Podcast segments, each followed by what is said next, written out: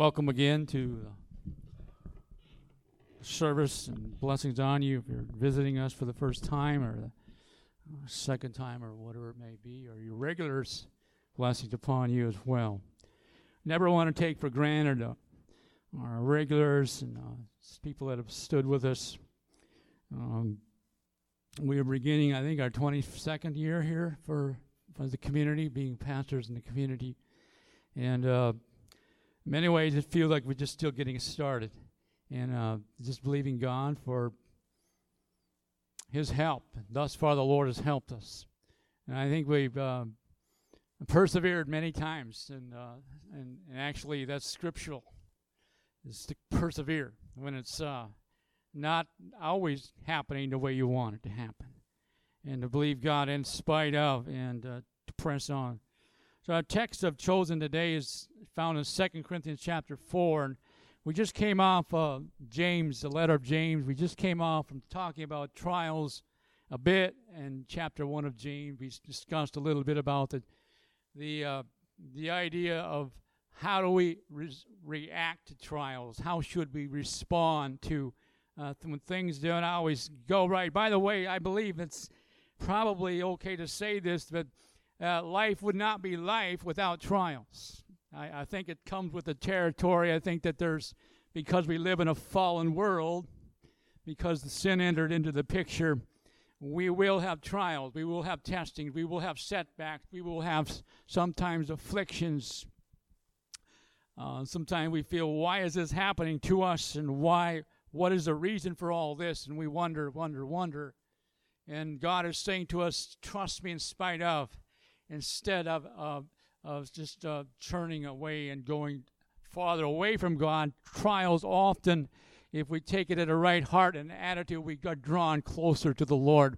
Because I find I pray harder when I'm in a trial than I do otherwise, right? Are you like me? I tend to press in a little deeper when things aren't ours exactly uh, what we had planned on, and so to speak, or when there's bad news that comes. And so, the kingdom of God, really what we're going to talk about today is a bit about what is the kingdom of God, what does it involve, what is it, uh, what, how does it happen. And by the way, Jesus said he will build his church, and I think we can trust him in that. He will build his church. And so, again, this is his church. You are his church. We together are His church, a part of His church. Across our world, there are many small churches that are gathered or gathering or have already gathered. Be if you're on the other side of the world, maybe it's day or night, I don't know. It must be night on the other side of the world, right? Does that make sense? If it's day here, it'll be night over there. So whatever. But the Lord is in control of all the churches, all His people. And His desire is to fill people so much that we will go out and run over, flow over. We will ooze out, so to speak. We will be able to speak and live in such a way that will be a witness to the people in the world. There's a interesting verse or two in this fourth chapter of Second Corinthians. Just want to bring you to a couple of these to get our setting. Uh, the chapter 4, by now, Paul is describing this ministry that he was called to, and in fact, that we are all called to. We are called to minister uh, to people. And that can be from various things. That can be as simple as taking out the trash for mom and dad. That can be as simple as giving a cup of cold water to one who's thirsty. That can be as simple as uh, reaching out and greeting someone you've never greeted before. There's so many ways we can minister. And Paul describes in these verses like a veil, verse 3 of chapter 4. Even if our gospel is veiled, it is veiled to those who are perishing. He's speaking about people, uh, the Israelites who have like there's a veil over their eyes that they cannot see that Christ is their Lord. They cannot see that Christ. And in verse 4, we get clued in on why there's a veil, the source of this veil. In whose case, the God of this world, we know who that is Satan, the God of this world, has blinded the minds of the unbelieving. Notice how he said he blinds the minds of unbelievers, and that they might not see the light of the gospel of the glory of Christ, who is the image of God. For we do not preach ourselves, but Christ Jesus as Lord, and ourselves as your bondservants for Jesus' sake. Now, what is going to open the eyes of unbelievers is not going to be what I say, it's going to be what Jesus says through me, or what Jesus says through you, or what Jesus does through you. That's going to open the eyes. In other words, we cannot open the eyes in the natural, we cannot open spiritual eyes to the natural. There's a spiritual dimension that has to take place. And we say, why can't some people see it? Why can't they just understand? It takes the help of the Holy Spirit.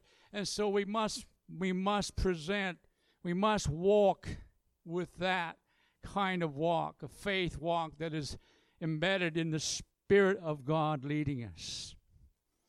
So now, by the time we get to verse 7, Paul describes this treasure that you and I have, which is the message of Jesus Christ, or the person of Jesus Christ, or the Holy Spirit, how He lives in us, that we are the we are earthen vessels. We are we are we are fragile. We are we're earthen. We we are we are natural, but the Spirit of God, the surpassing greatness of the power, may be of God and not from ourselves. In other words, in our weakness, He is made strong. It's not you and I that's going to make the difference. It's Christ in you and I that's going to make the difference. So we get that squared up, we get that taken care of, and we're ready to go. We're ready for ministry, at least to a degree. We have the basics. And now we start out. Paul started out on the wrong foot. Apostle Paul started out on the wrong foot. Thought he was doing God a service by killing the Christians, thought he was doing the work of God by having them killed and destroyed until God, the Holy Spirit, Jesus showed up on the, on the road to Damascus and things were opened up. His eyes, his real spiritual eyes were open so that he could see exactly what he was all about. He could see, he knew in his heart there was a change, there was a transformation. And today we still need the transformation power of Jesus Christ. We can pretend to be a Christian, we can walk and act and say all the right things, but God, the Holy Spirit, is the one who confirms who convinces us and brings us to the understanding He does the work of the salvation. Amen. It is not about what you say. Well, I should, uh, if I should have said, or if I could have done this, or you know, you you, you begin to, you maybe you feel like you've blown it a time or two. If I would only, maybe I should have said, wait a minute. Let's believe God. You said the right things. Maybe you weren't. The, maybe it wasn't the time for you to say something. There's a time to speak and a not time to speak. But Paul is describing here this, this ministry. By this time, Paul uh, has experience, maybe you'd say been around the block. By this time, Paul was describing in the next few verses some of the ways that he has encountered that has not been easy. Because often kingdom works, kingdom work is this. You take a couple steps forward and you take a step or two back and then you take, you know, a couple, you know, you go it's a back it's a it's a battle, battle, one battle, one battle after the other. So one level, one level, another level, another level. My one of my friends, I just uh, loved when he said this. It was one of our um, uh, men, one of our pastors. Uh, I'm trying to think. Uh, the nationality escapes my mind, of course. Laos, I think it was Laos. When he gets up, he says to the men, he says to the room, and his church was growing. He said this higher levels, bigger devils. And we just kind of roared in laughter because, you know, we got it. He just said what, that's it. You know, we, we, we, we want the momentum. We want to, we, we, we just start to grow. And first thing you know, why is this happening? Right? You just stepped out, you were believing God, you started to read your Bible, you started to press in a little more, and, and all of a sudden this kind of gets thrown at you. All of a sudden, this what what's going on here? The enemy doesn't like it when you press in. Amen. The enemy, in fact, rejoice because you're doing some good. When you're disturbing Satan's territory, you're messing with them. When you're praying, when you're praying with intensity, when you're praying with an with a vision in your mind, a focus to see something happening and good, yet to see something ugly at the same time. That's kingdom work. And we are not to back down when we see something ugly. That should spur us on all the more. That should be, you know what? The, the, the early church would say this often. They rejoiced that they were considered worthy to be persecuted. They knew that they were making a difference. And so, um, every time we get to verse 8, Paul is jumping in. He is just expressing the ministry. Welcome to the ministry. We are afflicted in every way. And we're afflicted kind of like fits a lot of category. It could be health, it could be emotional, it could be physical, it could be monetarily, anything.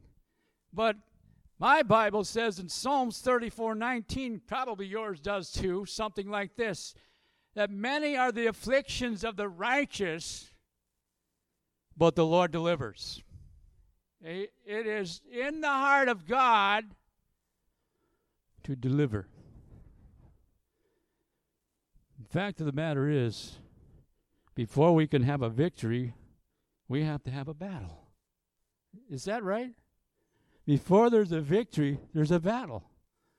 And so we want to, we say we want to have the victory.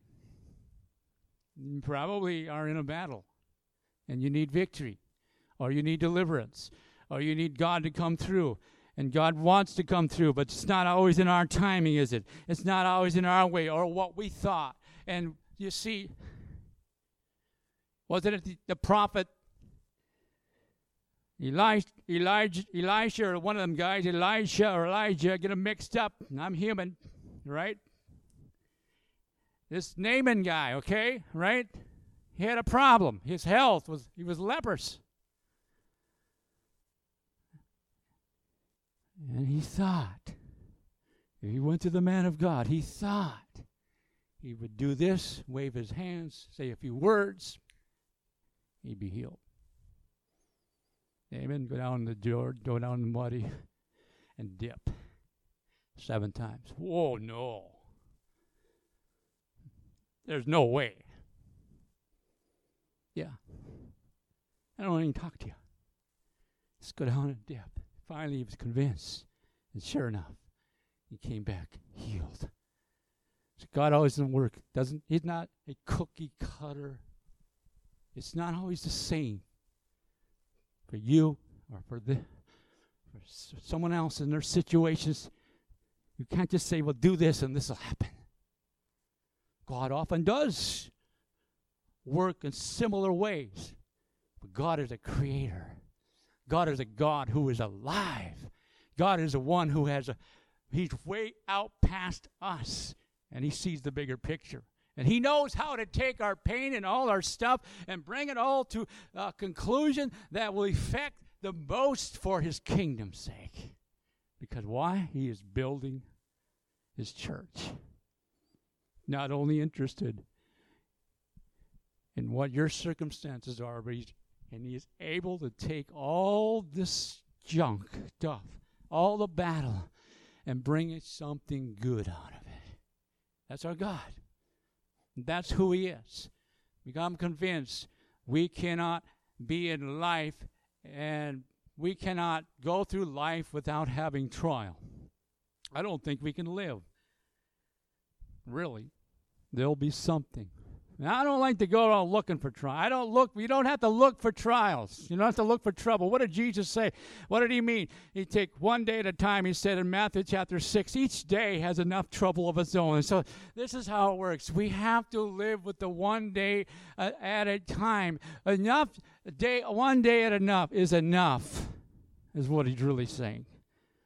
So number one, this life is not exempt of trials.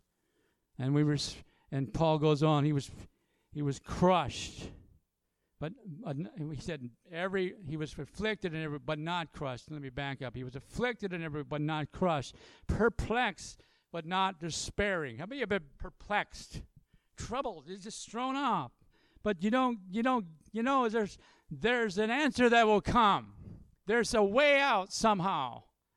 There's a way that God will make persecuted but not forsaken, struck down but not destroyed. See how he comes back with it? There's always something good. God is able to take that which the enemy would try to put on us and turn it around so something good comes out of it. When they thought, when they thought Joseph and they threw him in, in the pit and they left him for dead, and they, his brothers said, you know, one of them said, Well, we better save them. We better just not kill them. And Joseph was sold into slavery in Egypt. That, in fact, was the plan of God. It, in fact, was the way God used Joseph to become the savior, the salvation of his family, which led his family back into Egypt to live because there was famine. And Joseph was put in a position where he had the power to give the grain and to distribute the needs that were around him. Think about this, folks. There are so many times when we wonder why. I've wondered why now? Why God? What is your plan? What is your purpose? And I come back to this. Uh, oftentimes I'll say, you know what? Satan wants to distract you many times this is the way you work to get your mind to think on the negative, to get your mind to think on the worst, to get you to stop praying for a moment or to start to be afraid. That's how he works. And so that you give up on your joy, he takes, it steals a little of your joy. He wants to take your song, he wants to discourage you. You know what? What we do in those cases is we begin to dig in. We begin to praise Him a little more. And I don't maybe always feel like praising the Lord. You know what? I find myself, I got to deal with Gary a little bit. I got to deal with the, the, the, old, the old nature so many times. It's not natural for me to praise God in hard circumstances. But I find it begins to turn around inside of me. Something begins to happen because I now begin to focus on the Lord rather than my problem. And I begin to abide in Him as He abides in me. And all of a sudden you find yourself, you're not you're not do, the one that's responsible for the outcome. He is. You, he's the one who's in charge. And so you turn over the situation to the Lord. And so, see, none of us uh, in ministry should ever begin to take the place of God. I can never begin to think that if I'm not there, then it will go down. I begin to, I need to think this way God, this is your church as long as you want me to be a part of it, as long as you want me here in this place, I must stick here and stay with it. I believe that God maybe sometimes calls us to workplaces, to jobs. Sometimes things don't always, you know, feel comfortable.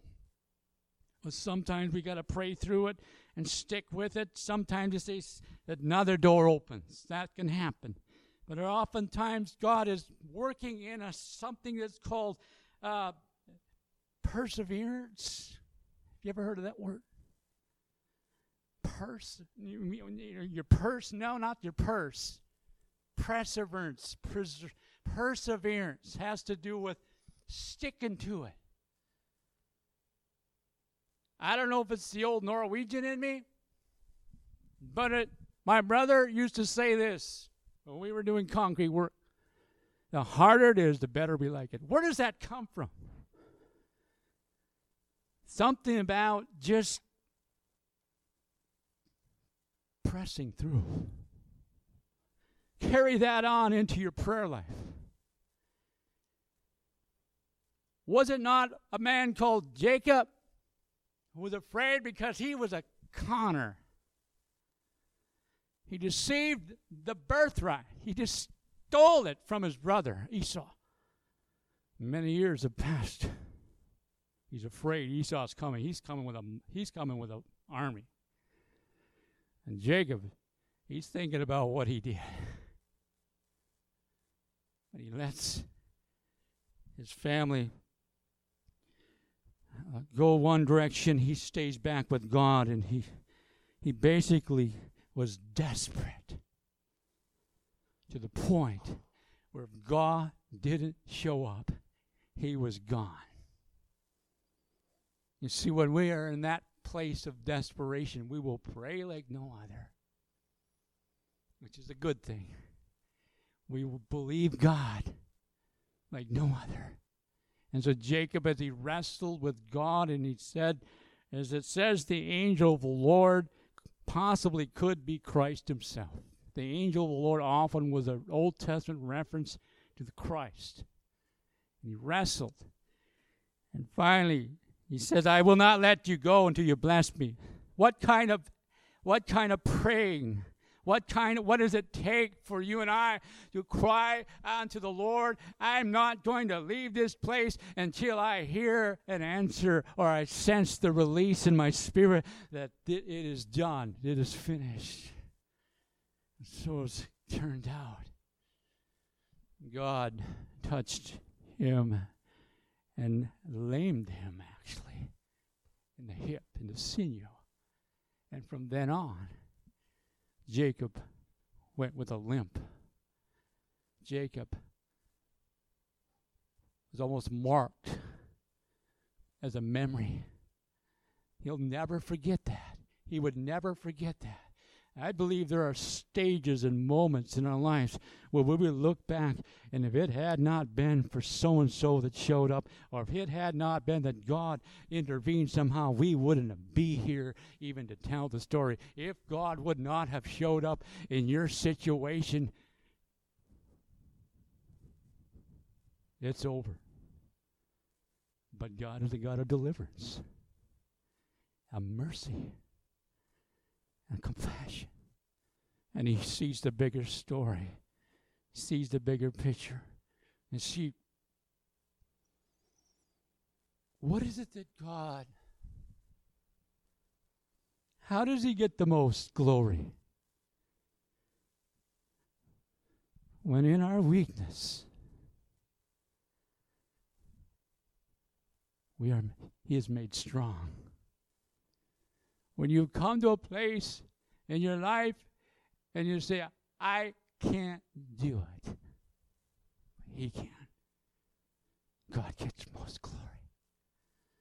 So, what is Paul describing here? Verse 10, he describes always carrying about in the body the dying of Jesus. What is that all about?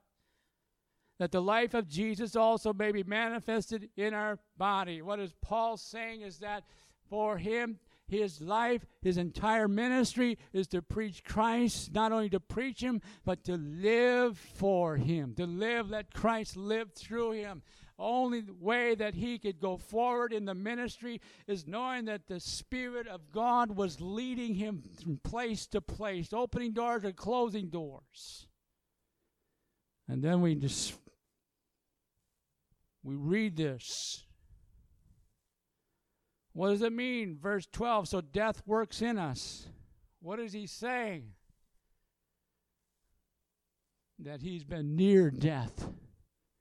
He says he's had close experiences with death. In fact, that death physically is one thing, but there's a death that is described, that Paul described in Romans, that one must die to himself.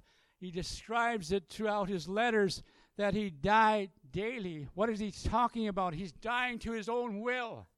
When it would have been easy to say, This is enough, Lord, this is too hard. I'm not, go- I'm not going to risk my life for those few people over there. He would have been like a Jonah said, Don't, you know, I'm getting out of here. I'm taking the first ship out of here. I'm not going to Nineveh. There's, this is too much. This is too hard. What is he saying?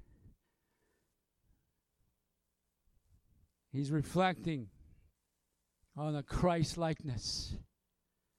It's because Jesus could have said no to the cross. He could have. Wouldn't it have been awful for us? You see, Jesus died to himself over and over and over and over again. While he was on this earth, he always talked to the Father what was his what, what he would do to the I believe he talked to the Father and then he would go out and do it. And it came to a point he knew that he was he knew that the cross was coming. He knew that the the torture would come. Yet the Bible says in Hebrews that he looked past, who for the joy set before him. He could see people, I believe he could see people coming into the kingdom. That's why he came. Because he could see you and I, perhaps even you and I today, in need of him. That he rescued us. He was, he was the one who become the sin so that we could be made whole, not, not have sin. And it's this kind of attitude that if we're going to minister to others, it's going to take the touch of Jesus to minister under beneath the influence of the Holy Spirit. Because when Gary doesn't have it, Gary needs the Holy Spirit. You and I need the help of the Holy Spirit. When we have days, we'd rather maybe just stay in bed a little longer right? And that's okay. If you need your rest, get your rest, right? No condemnation. But when God is working and moving, you know what? I just would say this the most important thing in ministry is to walk with God. I, I'm convinced if I will keep my guard, my walk with God, value it, spend my time with the Lord, things are going to work better. Things are going to work together for good. Much better than if I try to try to do things, make things happen in my own strength. You know what's going to keep us going for the long haul? It's going to be the, the one step in front of the other. How many know the word plodder? Plod. How many know that? How many do that? Yeah, I, I think you do. Plod. What is it? You're not maybe the fastest person on the block, but you're steady. Steady, consistent. You see, when Jesus talked about this parable of the sower and the, the seed that fell, some fell on rocky soil, it sprung up, and what, what happened to that? As soon as they had the heat, as soon as they had a trial, they weren't grounded, they, they fell over, they, they withered. Or the cares of this life. He talked about some seed fell in good soil and was able to bring fruit. That is what God is all about. Bearing fruit, bringing something to his kingdom, bringing something even when it's hard and it takes, it seems like it takes a lifetime to see any result, stay at it. Keep on believing. Keep on. You see, this passage that we're looking at really is dealing with the temporal, the body, where we live in this earth, this season of life is temporal to what's next eternity. And so we by the time we get to verse 16, he said, We do not lose heart, but though our outer man is decaying, yet our inner man is being renewed day by day. We should say, We're not getting older, we're getting younger. What does that mean? That's obviously we're, we're not thinking straight, right? We look in the mirror and say, Oh man, oh man, this, you know, things aren't what they used to be. Come on. Ah, am I with, are you with me? These never had to use, you know, that was no problem. These, that was never a problem. You know, how many have aches, stiffness? That used to never, what do you mean? You know, this is life. Our outer man. Going downhill. Do everything you can to keep it up. Eat right. that's tough. Think right. Sleep enough. Still, gravity. But the best news is this your inner man is more important. Your inner man is going to live with God forever. The soul man lives on forever, forever, forever. And we are invited to live a life that He's called it an abundant life. Some days it doesn't feel abundant. And some days you want, you know, you want to you want to get out. That's natural. Paul himself had sickness and affliction. He prayed God three times. He probably even prayed more than that. I, am just saying this is what the scripture says.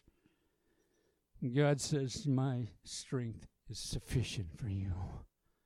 In other words, for some reason, God allowed him to lead with perhaps a limp or a weakness. You see, when the people of the world look at us and say we're all perfect, see we're all if we're all perfect, they can't relate to that. But they see you struggling, yet they see the inner man of you having a joy, having a peace. There's something there that's they want. How can I have that? And that's that's very much the reason we you and I today can have a witness because it doesn't matter what we really look like. It matters who we are, how we respond, how we live our life in a daily, day, day by day experience never giving up, because in a moment, in the twinkling of an eye, we could be caught up out of here at any moment to be with the Lord. All we are, if our life is snatched from us, we are in the presence of, Paul said it. I'm torn to be with people in ministry or to go and be with God. That is still even better. To die is gain. And so we come to this place. What is it that keeps us anchored, stable? It is this thinking that I find in this whole passage. Verse 17 for momentary. Love that word. Momentary. In other words, like this life is a moment. This life is but a moment in comparison to all eternity. And he says, light affliction. In other words, in comparison to the glory and the weight of the reward, this affliction is just light. While we look not at the things which are seen, but at the things which are not seen. While we look not at the things which are seen, but at the things which are not seen. And you got to read it a couple times. Have you ever bought a new car? How many bought a new car? Four, five, six. Yeah, nice. You remember how it looked, and just you're so afraid somebody's going to scratch it, right? You were careful where you're parked, right? You know, there are people that you know they swing their door and bam, Remember, I had this truck. It wasn't brand new, but it was nice. Got against a fence post close to it anyway, and there was barbed wire sticking out, and it just. After the first scratch, it didn't matter. It's just stuff. You know, I, had to adjust my attitude. I was, it was, you know, I said, sickening, something, this is, you know, just can't keep nothing nice. Can't keep it nice. You built a new house. 10, 15 years go by and you need a new something. You need a new something. It's always something. Maintenance. It's life. The good news is this. On the other side, rust doesn't happen. Moths don't eat your clothes. And there's this presence there that will make you more alive than you've ever been in your life. Because it's in His presence that we live and move. In His presence is the fullness of joy at his right hand are pleasures forevermore. There are things which we haven't thought of that await for us in heaven. There's this presence that we are going to see him face to face. You see, all of our worldly, worldly time waits is light. It's like, did it even happen? It's like It really is far more than we deserve. This sea, this momentary light affliction is producing for us an eternal weight of glory far beyond all. You cannot compare. There's nothing really, there's some things you can try to get close to what heaven is all about. You'll never want to come back to this place. Heaven is so great. And the things that we see right now are temporal. So let's not get caught up. What I'm saying is, I believe the Bible teaches this that to stay focused, heaven, eternal. What what we do and how we do it is more is most important. How we live, not how much you have, uh, not how you look. It's about who you are. It's about being in the presence. It's about being connected to the Savior. It's about trusting Him. It's about turning your life over to Jesus. And so we can't fix things, we can't change things ourselves. The help of the Holy Spirit. The good news is that we're only here for a season. It's gonna be gone. And I was I just want I don't want I don't want to be caught up in looking back, Lot's wife, her heart was in Sodom. When it's time, I'm ready. When it's time, he calls, I'm ready. That's the way we have to live. Jesus, take us to that place in our life. We are totally surrendered. It is in your hands. Let us be found faithful in the places you've called us to be faithful in the workplace, in the family life, in relationships, in the community, in the church. May it go beyond our, our expectation. Lord, I pray that there will be much fruit that would be lasting fruit. And when we come to the end of our life, when you call us home, we know that we've done our best for you. And we will have no regrets. Lord, we just invite you into our lives even now, that you be Lord, Savior, and our God in whom we trust, because we need you every day and every moment. Help us to take it a step at a time in Jesus' name. Amen.